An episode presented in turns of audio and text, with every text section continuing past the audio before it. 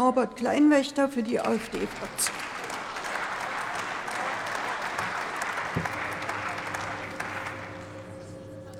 Werte Frau Präsidentin, sehr geehrte Kolleginnen und Kollegen, bedenklich viele Kollegen haben die Krise in dieser Haushaltswoche als Chance bezeichnet. Olaf Scholz sowieso, Friedrich Merz sah eine Chance, Besitztümer, Besitzstände auf die Probe zu stellen.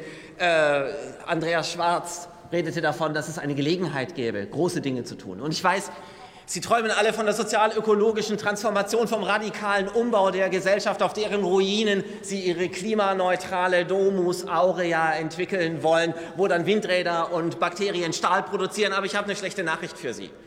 Krise bedeutet eben nicht automatisch Chance, sondern etymologisch erstmal im Wortsinne Entscheidung. Und von der Entscheidung hängt es ab, ob eine Chance erfolgt oder der Niedergang. Die engste Verwandte der Krise, das ist die Katastrophe. Und Ihre Politik ist wahrlich katastrophal. Sie treffen eine verheerende Entscheidung nach der anderen. Sie senden Unternehmen und Bürger in existenzielle Nöte. Und alles, was Sie dann tun, ist Milliarden und Abermilliarden Schulden aufzunehmen, um das irgendwie zuzudecken. Sie besaufen sich dermaßen Schulden, dass Sie noch, an Schulden, dass Sie noch die nächsten Jahrzehnte ausnüchtern müssen, Herr Lindner. Und wo wir schon bei der Nachhaltigkeit sind, Frau Baerbock.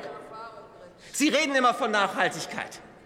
Finanzielle Nachhaltigkeit bedeutet Spielräume und Freiheit für die Zukunft zu belassen und nicht unsere Kinder und Enkel noch auf Jahrzehnte einzuengen, dass sie das büßen müssen, was sie hier für ideologische Projekte aufnehmen.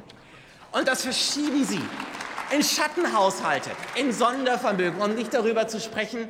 Und das ist genauso ein Pharisäertum wie das, was Sie hier gerade machen, hier im Plenum mit Ihren orangenen Anzügen, mit Ihrer orangenen Krawatte, Herr Lindner. Ja, es ist Orange Day. Sie demonstrieren damit, Sie sind gegen Gewalt gegen Frauen.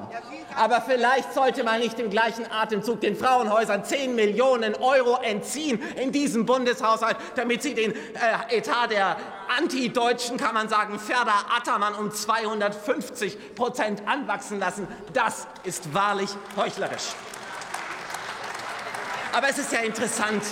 Es ist interessant, wie Sie zu Deutschland sehen und man, man, sieht es an der Rede von Olaf Scholz der, der verwendet Deutschland nie als Subjekt, immer nur als Objekt oder als Attribut irgendwo. Und vor allem redet er erstmal über Deutschlands Abhängigkeit. Die verschlimmern sie wahrlich mit ihrer Schuldenpolitik. Und dann spricht er von Deutschland als Land der Funklöcher und Schlaglöcher, der kaputten Brücken und verspäteten Züge. Da sag ich nur, das kommt dabei raus, wenn man immer in die Ferne guckt, statt aufs eigene Land und statt auf die eigenen Leute. 21,3 Milliarden Euro war die Nettozahlung an, an die Europäische Union im Jahr 2021. 15 zehnmal so viel wie der Beitrag der drittgrößten Volkswirtschaft Italiens. Gerade eine gute Milliarde hat uns gefehlt, dann hätten wir mehr bezahlt als alle anderen Nettozahler zusammen. Dazu kommen noch 66 Milliarden Next Generation EU plus Inflationsaufschlag, die ganze Entwicklungshilfe, die Klimaaußenprojekte, alles Mögliche. Ich sage Ihnen was.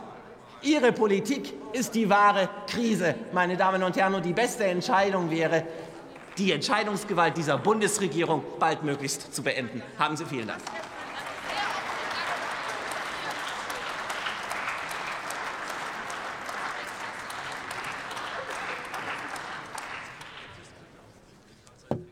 Ich muss bloß mal organisatorisch schauen. Frau Mast, äh, genau.